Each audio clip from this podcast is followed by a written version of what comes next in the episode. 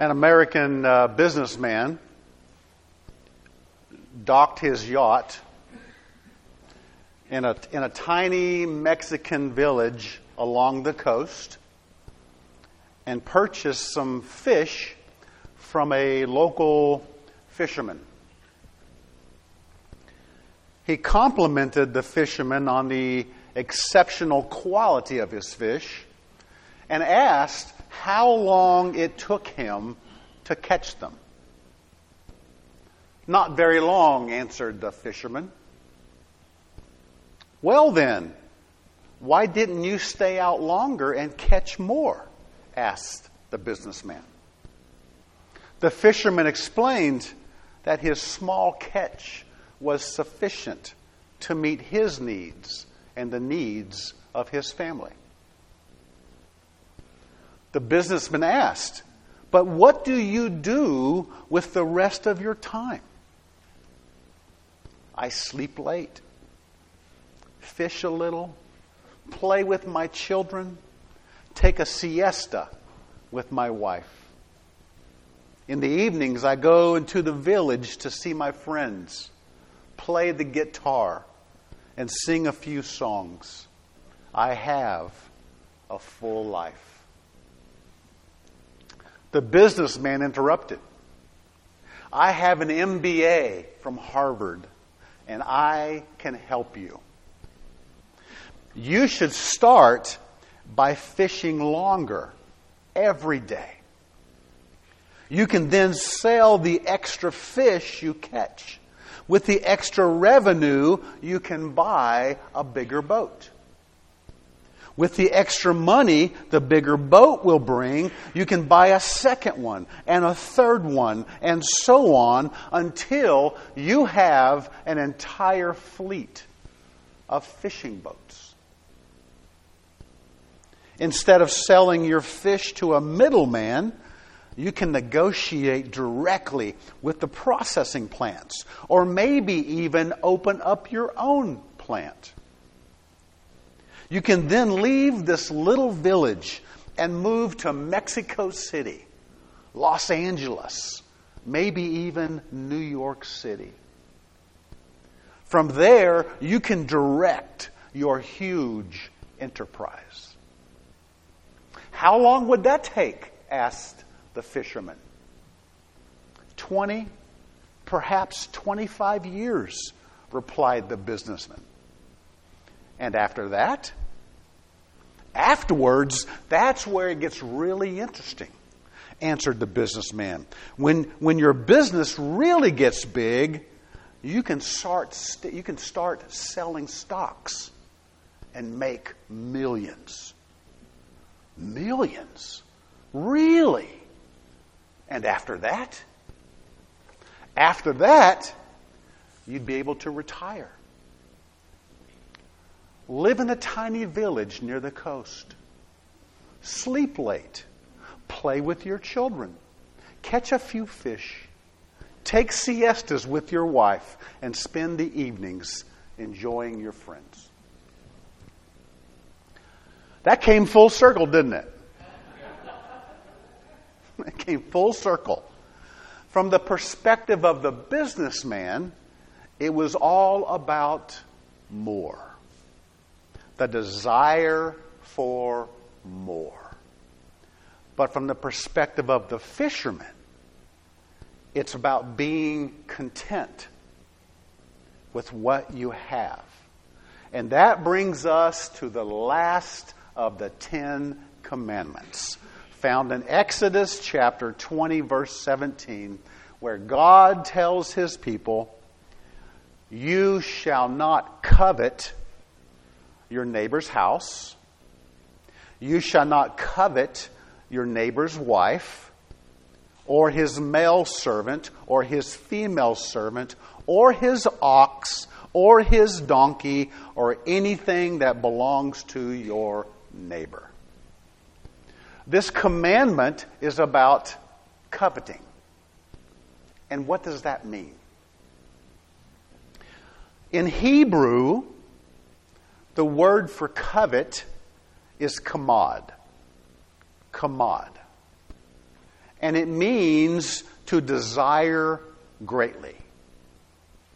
And this word kamad is used throughout the Old Testament in both positive and negative ways. For example, the Israelites desired kamad, the promised land. God's people are encouraged to desire God's righteousness, to desire God's word, to desire love and joy and peace. These things are good and should be desired in our lives. But our desires can also be misdirected in a negative way, in a wrongful way. And in that sense, coveting occurs when we want something, when we crave something that we do not have and have no right to.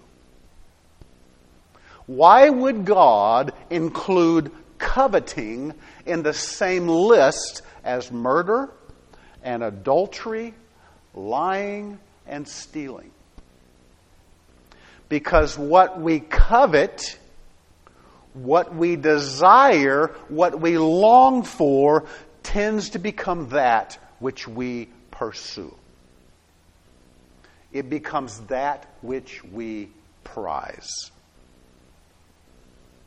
I want to share a story with you about a person who strongly desired something that did not belong to him. This story involves my two most favorite scoundrels in the Bible Ahab and Jezebel. You got to love them. So if you have your Bible, turn to 1 Kings chapter 21. 1 Kings chapter 21, and we'll begin with verse 1. 1 Kings 21, verse 1. Are you there? I'm, hear, I'm hearing pages turn. Kimmy, do we need to give you some time? Oh. okay. Here we, 1 Kings 21, verse 1. Here we go. Now it came after these things that Naboth, the Jezreelite, had a vineyard, which was in Jezreel, beside the palace of Ahab, king of Samaria. Ahab spoke to Naboth, saying, Give me your vineyard, that I may have it for a vegetable garden because it, it is close beside my house. And I will give you a better vineyard than it, than it in its place. If you like, I will give you the price of it in money. But Naboth said to Ahab, The Lord forbid me that I should give you the inheritance of my fathers. So Ahab came into his house sullen and vexed because of the word which Naboth the Jezreelite had spoken to him. For he said, I will not give you the inheritance of my fathers. And he lay down on his bed and turned away his face and ate no food. Let's stop there. Ahab was a terrible king. The worst of the worst, the Bible says. And one day, he took special notice of a neighbor's vineyard that was near his summer palace in Jezreel. Ahab wanted the property to extend his vegetable garden. So he approached Naboth, the owner of the vineyard, about selling it. Ahab made an offer on the property, but Naboth could not sell it and went so far as to tell Ahab, The Lord forbid me, which was a good answer. According to Numbers chapter 36, verse 7, God would not allow an inheritance to be transferred from one, from one tribe to another tribe. The property had belonged to his forefathers, and it was an inheritance to Naboth. It belonged to the family, and it had to be kept in the family. And as a result, the vineyard could not be sold. That was God's will. And Naboth was being obedient to God. Well, I suspect King Ahab wasn't used to being turned down like that. So he did what came natural to him. Ahab went to his bed, curled up in a fetal position, refused to eat, and pouted like a little child because he did not get what he wanted. It's exactly what he did.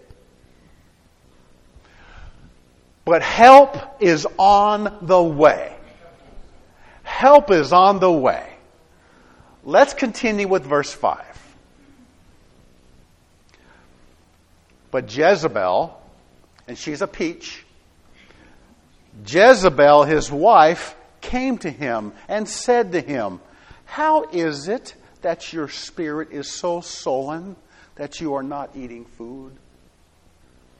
So he said to her, Because I spoke to Naboth the Jezreelite and, and said to him, Give me your vineyard for money, or else, if it pleases you, I will give you a vineyard in its place. But he said, I will not give you my vineyard. Jezebel, his wife, said to him, Do you now reign over Israel? Arise, eat bread and let your heart be joyful. I will give you the vineyard of Naboth, the Jezreelite. Stop there. So Jezebel went to the bedroom and asked Ahab, What's bugging you, honey? What's, what's the matter, honey? And he tells her, Naboth won't sell me his vineyard and I want it.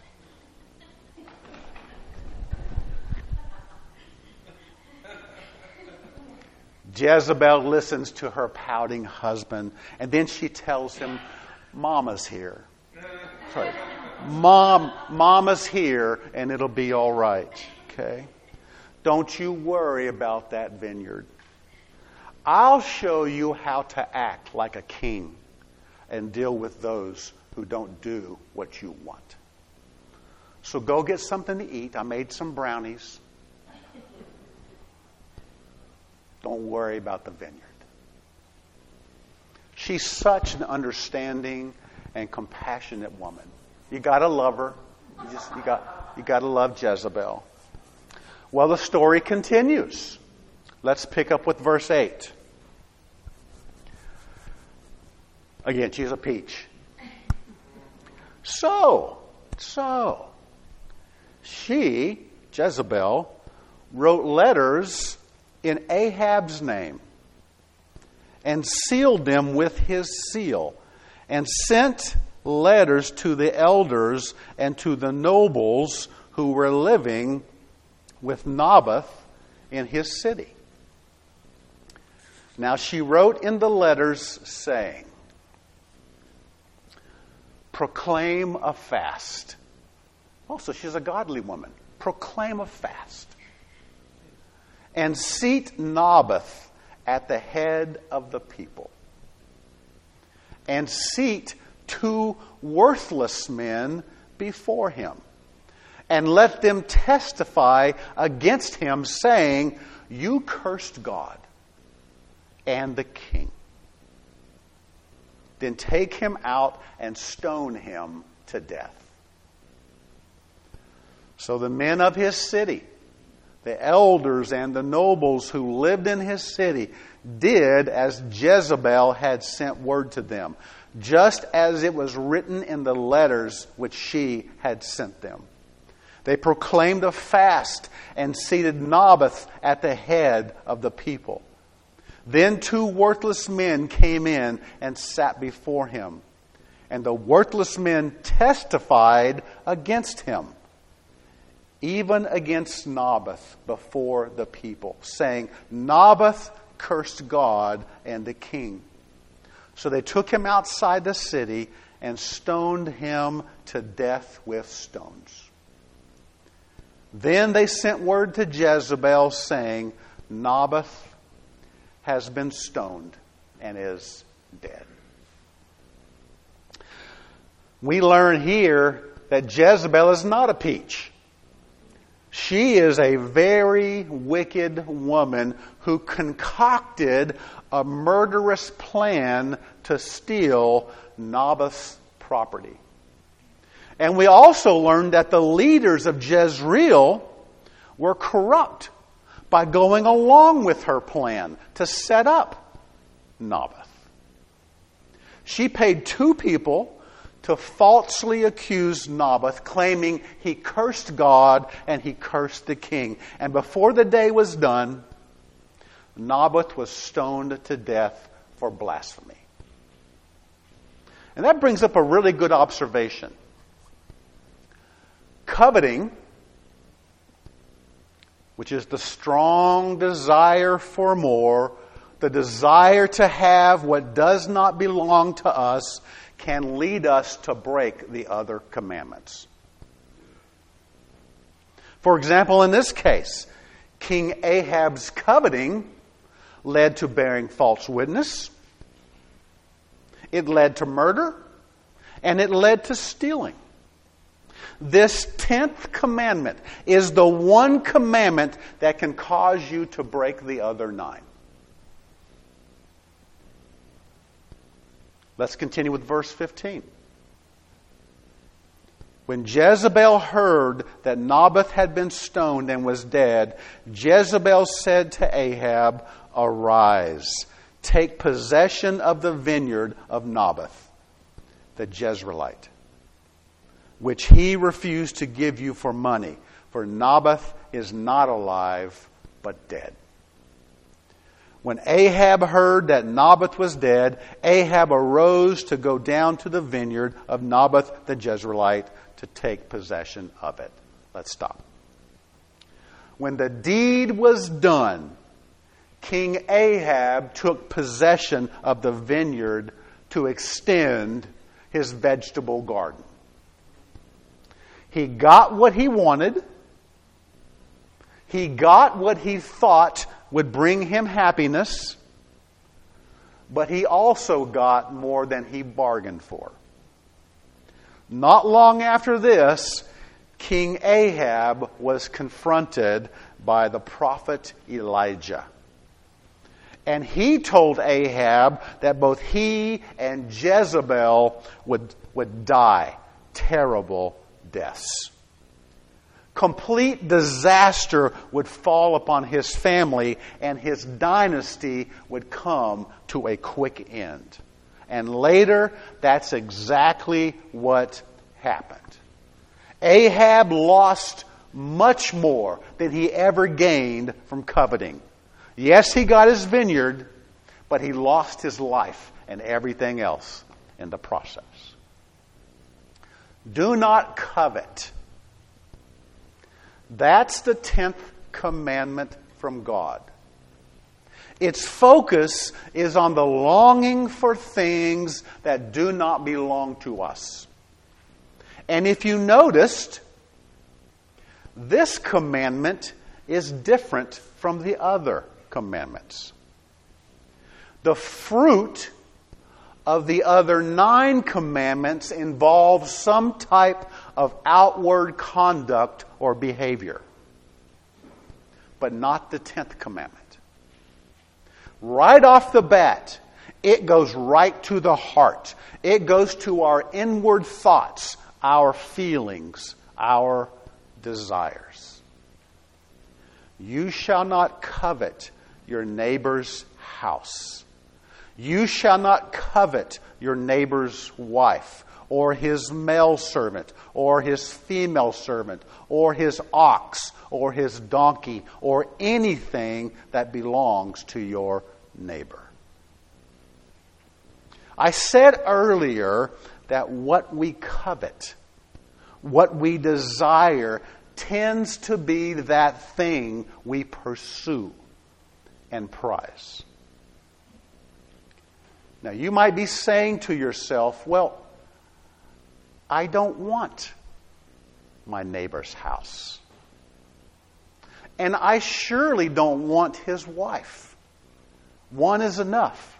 I can barely handle the one I have. And no one I know has a servant. So I don't need a servant. And quite frankly, I wouldn't know to, what to do with an ox or a donkey if I had one. So this commandment doesn't seem to apply to me. Are you sure?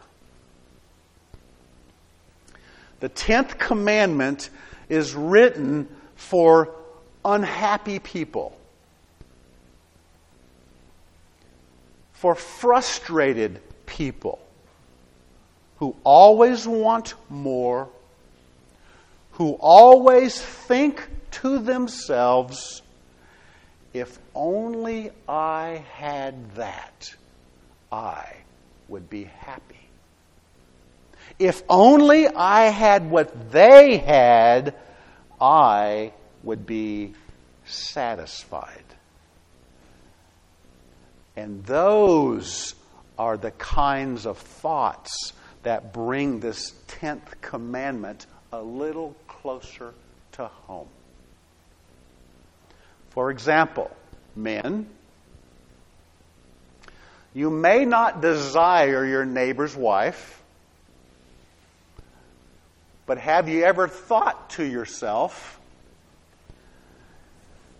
if only my wife was more like her, I would be a happy man.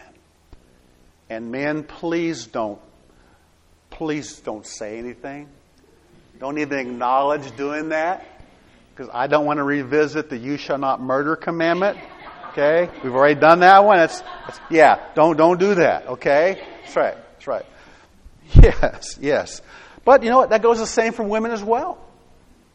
If only my husband was more like that man, I would be satisfied. What about servants? None of us have servants. But how about those things that are made to serve us? Those new appliances you saw in your friend's kitchen that you just have to have in order to be happy?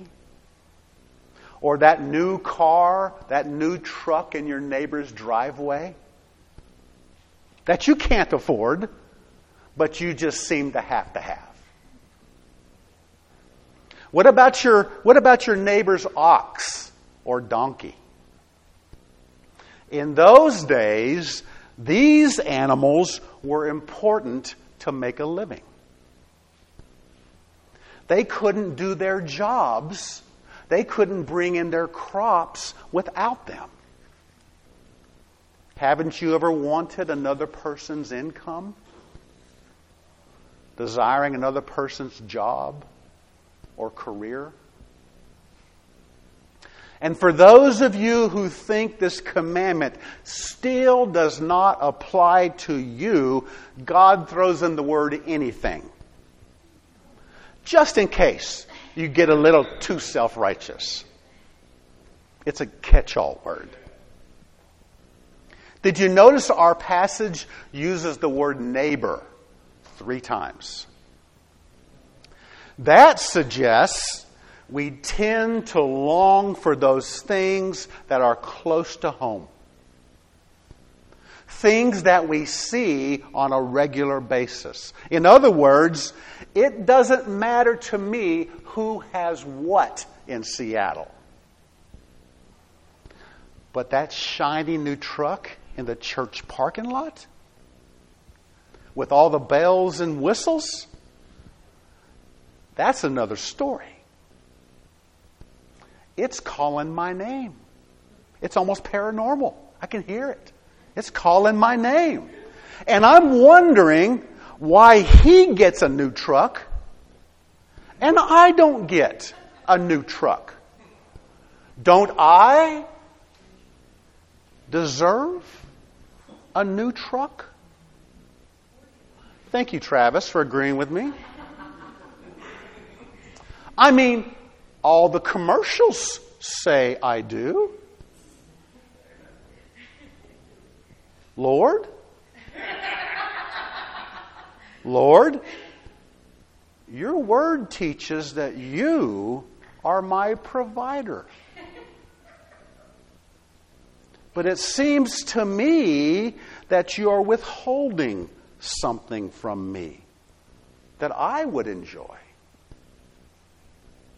That doesn't seem fair, Lord.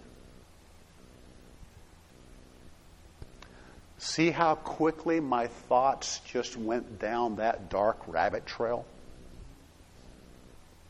We are all guilty of coveting longing for something we don't have, telling ourselves, if only I had this, if only I had that, I would be happy and satisfied. When the truth of the matter seems, and I think you would agree with this, the more we get, the more we want. Two old friends met each other on the street one day. One looked sad and almost on the verge of tears. His friend asked, What has happened to you, my old friend? The sad fellow said, Let me tell you, three weeks ago, my uncle died and left me $40,000. That's a lot of money, said his friend. But you see, the sad man continued. Two weeks ago, a cousin I never knew died and left me $85,000, free and clear. The friend replied, That sounds like you've been very blessed. You don't understand, the sad fellow interrupted. Last week, my great aunt passed away. I inherited almost a quarter of a million from her. The friend was really confused and said, Then why are you so sad? This week I didn't get anything. Yes. Yes. Travis gave me that illustration.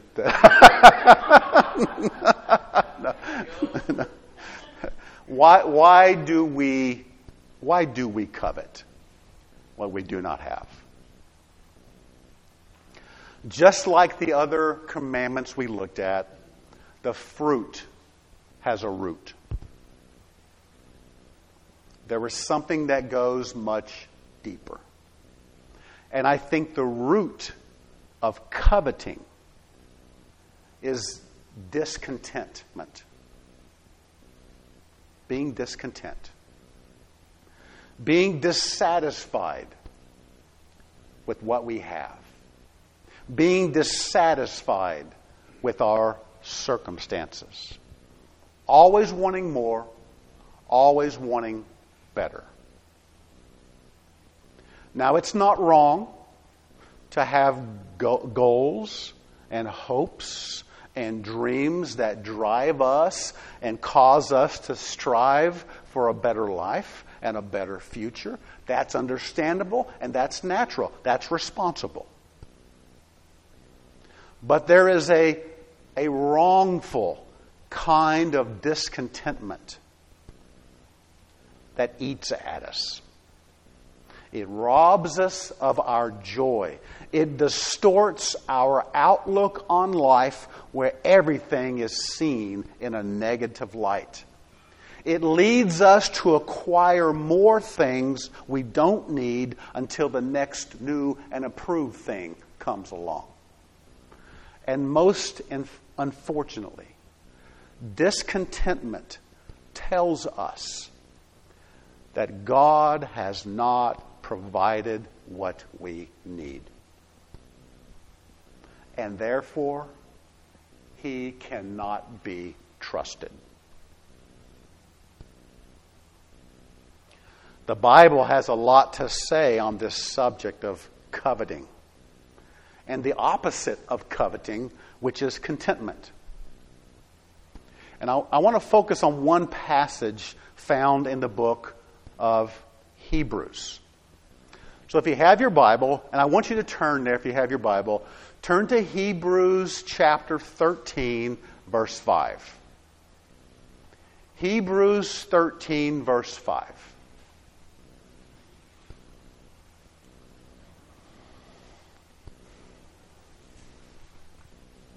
Hebrews 13, verse 5. We are told, make sure that your character is free from the love of money, being content with what you have. For he himself has said, I will never desert you, nor will I ever forsake you. The last portion of that verse we are very familiar with, are we not? The Lord promises, I will never leave you nor forsake you.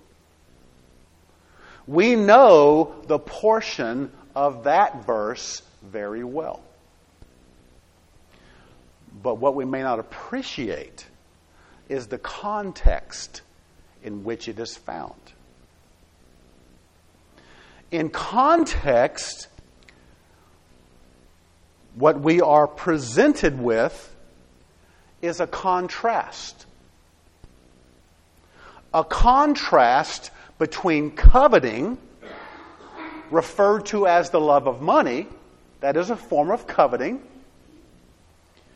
being contrasted with contentment being satisfied and pleased with what God has already given us. This verse is a contrast between coveting and contentment. Okay? That's the context. It's a contrast between coveting and contentment. Which then begs the question how does this contrast relate to the promise of the Lord's presence in our lives. We're just so used to quoting that portion of that verse. But how does that verse relate to the context of that verse? The contrast between coveting and contentment. In that verse, that little word, three letter word, for, F O R, introduces us to the reason why we don't have to covet. It introduces us to the reason for contentment. The grounds for our contentment is the promise of God's presence. Knowing that He is always near, knowing that He cares, knowing that we matter to Him is the reason for our contentment. Contentment does not come from more things contentment comes from a person the Lord Jesus Christ. And one pastor said, and I like this if he isn't enough, speaking of Jesus, if he isn't enough, then we will never have enough.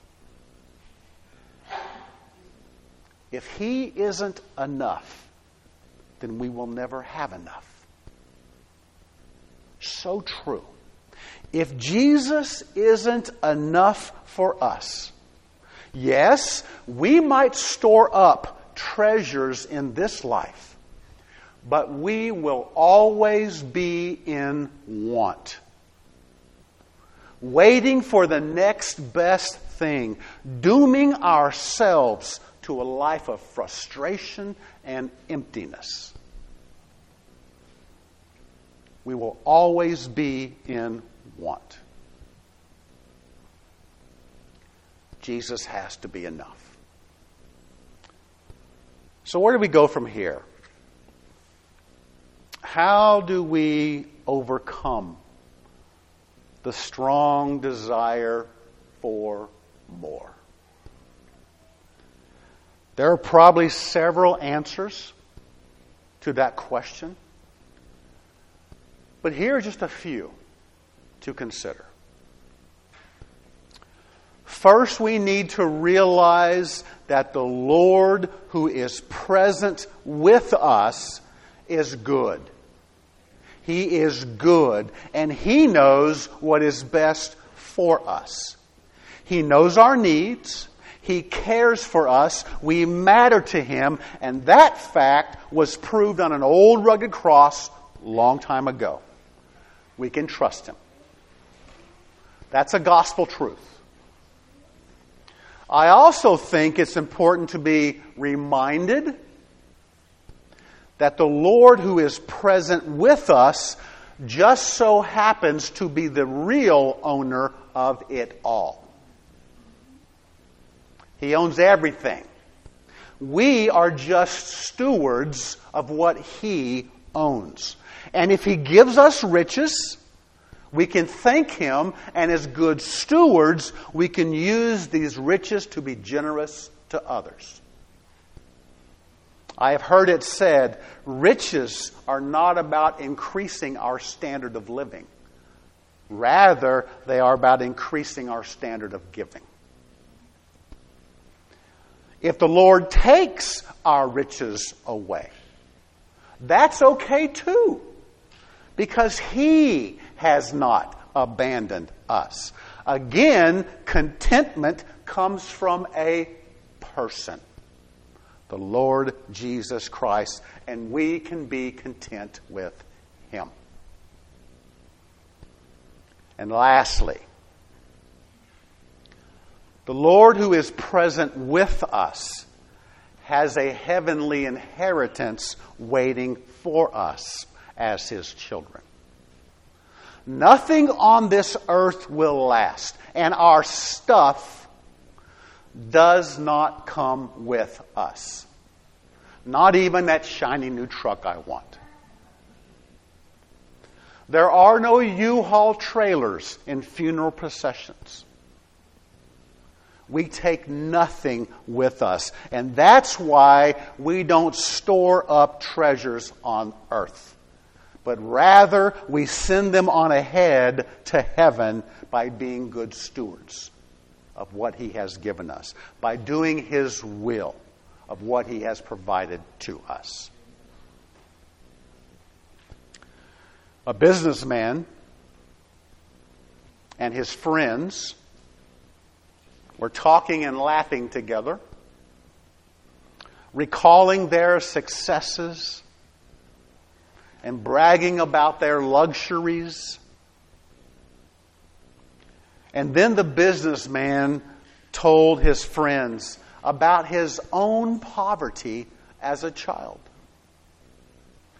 He said that as a child, someone had given him a big coin. To have a coin was rare for children back then and his little sister often begged just to hold it.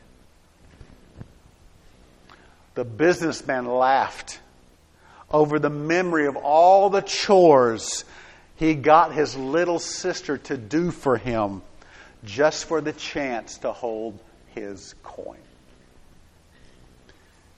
He told of a day when she minded the cows all day long just for the privilege of holding the coin. Only to have to give it up at the end of the day. All the men laughed at the silliness and the foolishness of the sister to hold that coin. Just then, one man who had stopped laughing reminded them all that they were doing the exact same thing as the little sister. All their labor and all their business deals was for the opportunity of holding on to a few possessions for a short time. Because at the end of the day, at the end of this life, they would have to give it up, just like the little sister. Let's pray. Father, thank you for the truth of your word. Thank you, Lord God, for the conviction of your word. I admit, Father, that I, have coveted more times than I can count. Always desiring something more, something better, something different. Suggesting, implying that what you have given me is not enough, that you can't be trusted. Father, forgive me. Jesus is more than enough.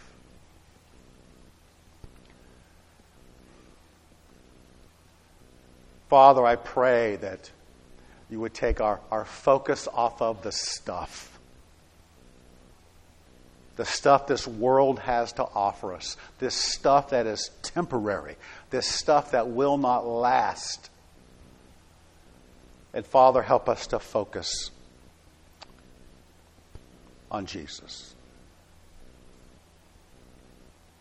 Help us to focus on Jesus. Help us, Lord, to be grateful of what you have given us already. Help us to want what you have already given us. Thank you, Lord, for who you are and what you're going to do. In Jesus' name, amen. on the way here this morning, I was, uh, I don't know why I was thinking about it. I was thinking about uh, razors. You know the razors, you know, you shave your face, right? And I remember, I remember when the razors had one blade. Thank you for that. one blade. Yeah, yeah. Now what is it, the six? Because six is better than one, apparently. We live in a culture, especially as Americans, we live in a culture that feeds off of our discontentment. All the we watch hundreds of commercials every day. Hundreds of commercials every day. You need this to be happy. You need that. Right? Feeds it feeds our discontentment with things. Got to have the next best thing, the next new and improved thing, or otherwise I won't be satisfied. I won't be happy. That's, that's what the advertisers do. It's intentional. They feed on our discontentment. And sadly, that, that bleeds in to our relationship with God.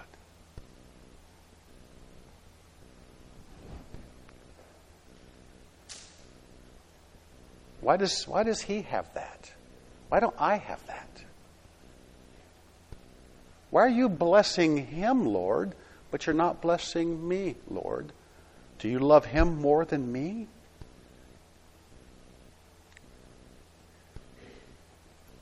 It's all based on deception, isn't it? It's all deception.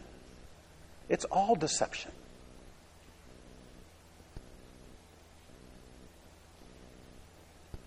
We take our eyes off of Him and we focus on everything else.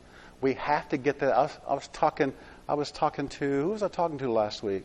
Um, can't remember. We have to get to that place in our lives, and I'm getting there myself. I don't. I. I, I you know. I'm a work in progress, just like the rest of you. But we have to get to that place in our lives. Just like Paul said, Jesus has to be our everything.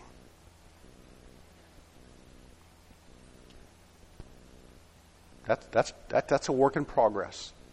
But we have to get to that place where Jesus is my everything. And when He is your everything, when you're content in Him, does it matter what's going on out here? No, no. Whether He gives me riches, I'm content. Whether He takes them away, I can be content. Paul talked about that quite a bit. He said, whatever situation he was in, he could be content. What's the passage in Philippians? I can do all things through Christ which strengthen me. You all know that passage, right? What's the context of that passage? It's the same context that we just read in Hebrews chapter 13. It's contentment that verse, which we know very well, I can do all things through Christ who strengthens me, is in the context of being contented with whatever situation God has placed me in. Context is super important. So the Lord is, I mean, He wants to bring us all to that place where Jesus is our absolute everything.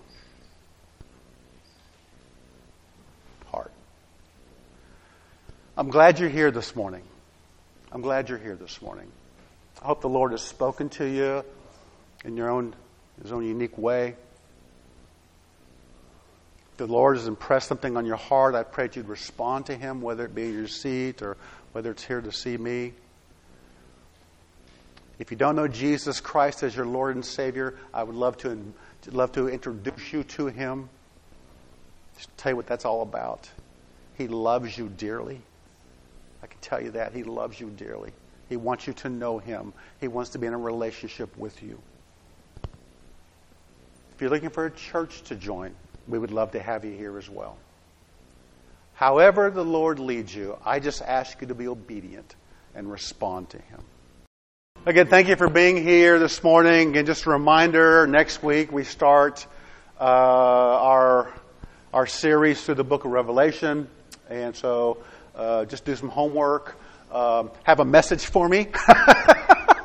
no, no. Just uh, I just encourage you to read chapter one, uh, just in preparation uh, for uh, that series. I want to pray for uh, our offering and also pray for our fellowship time afterwards. Father, again, I thank you so much for your love and your mercy. I thank you, Father, for Jesus, who is our everything. Heavenly Father, I, I, just pray that you would just help us to keep focused on Him, keep our perspective surrounded around Him, and not to be so enamored with the things of this world. Lord, help us to build up treasures in heaven, not treasures on this earth. Lord, I do pray, Lord, for our offering this morning. Lord, I pray that you would, uh, that you would bless it, that you would help us as a church to use it in a wise and discerning way. Uh, Lord God, bless the giver, and, and Father, bless the gift to just help us to, Father, to be wise. And Lord, also for uh, our fellowship afterwards. Father, I pray that it would be sweet. Bless those, Father, who have prepared uh, food and drink and desserts for us. And Father, uh, just bless our time together. Uh, bless the food to our bodies. And this I pray in Jesus' name. Amen.